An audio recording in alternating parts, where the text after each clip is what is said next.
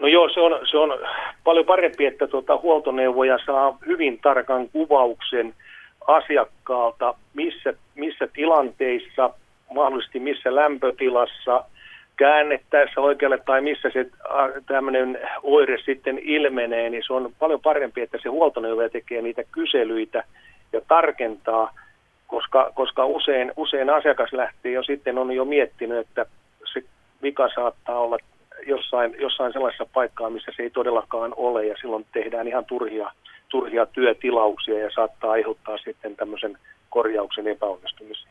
No millaisia tilanteita sinulle on tullut tietoa siitä, että auto ei ole korjaamolla käynnin jälkeen tullutkaan kuntoon, vaikka omasta mielestä vika on ollut hyvin selvillä jo ennen kuin huolto edes mennään? No tota, tällaisia, tällaisia vikoja, missä on tota, niin kun toinen korjaamo on saattanut tehdä esimerkiksi, esimerkiksi tämmöisiä diagnoosia, että epäilee esimerkiksi tota, veden kulutusta ja, ja tota, jäähdytysnesteen kulutusta tuolta moottorista ja, ja se tota, sanoo sitten, että tässä mahdollisesti olla vaikka sylinterikannen tiivistä, mikä pitäisi vaihtaa. No, asiakas on jäänyt sitten miettimään sitä, että ei hän nyt sitä teetäkään ja vie sen korjaamoon B, ja, ja korjaamo B sitten alkaa tekemään sitä, kun asiakas on sanonut, että siinä on tuo sylinterikannen tiiviste pitää vaihtaa, niin ne menee vaihtamaan sen korjaamo B sen sylinterikannen tiivisteen ja, ja, ja tota, se ei tukkaan tällä kuntoon.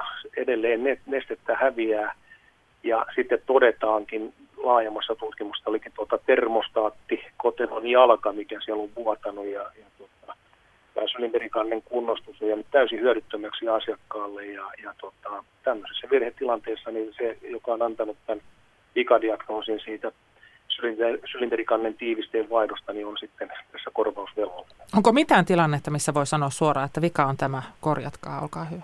No kyllä mä niin kuin tämän päivän teknologian olevissa autoissa, niin kyllä mä niin kuin lähtisin aina siitä oireesta, koska mm. se oire pitäisi niin kuin enemmän, enemmän saada tuota, esille. Ja siinä, siinä on niin kuin huoltoneuvojen ammattitaito taito ja, tai sen asentajan sitten, kuka sen suoraan ottaa, niin hänen ammattitaitoisu, ammatti, ammattitaitoisuuteen ja velvollisuuteen kuuluu ottaa selvää siitä, että tota, miten, miten oire ilmenee ja mikä mahdollisesti on vikana. Eikä lähdetä siitä suin päin tosiaan asiakkaan kuvailemalla tavalla, tavalla korjaamaan. Niin, tämähän se ihannetilanne on nimenomaan, että käydään sitä keskustelua, jossa asiakas kertoo oireita ja sitten – toisella puolella tiskiä on ammattilainen, joka niiden perusteella tekee omat johtopäätöksensä.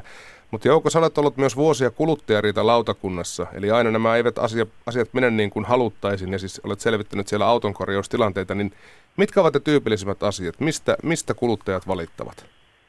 No kyllä se lähtee tällä termillä ihan, että korjauksen asianmukaisuus. Onko auto tullut kuntoon sillä ensimmäisellä korjauskerralla? Ollaanko lähdetty korjaamaan sitten ihan oikeita, oikeita asioita? Ollaanko vikaa paikallistettu oikein?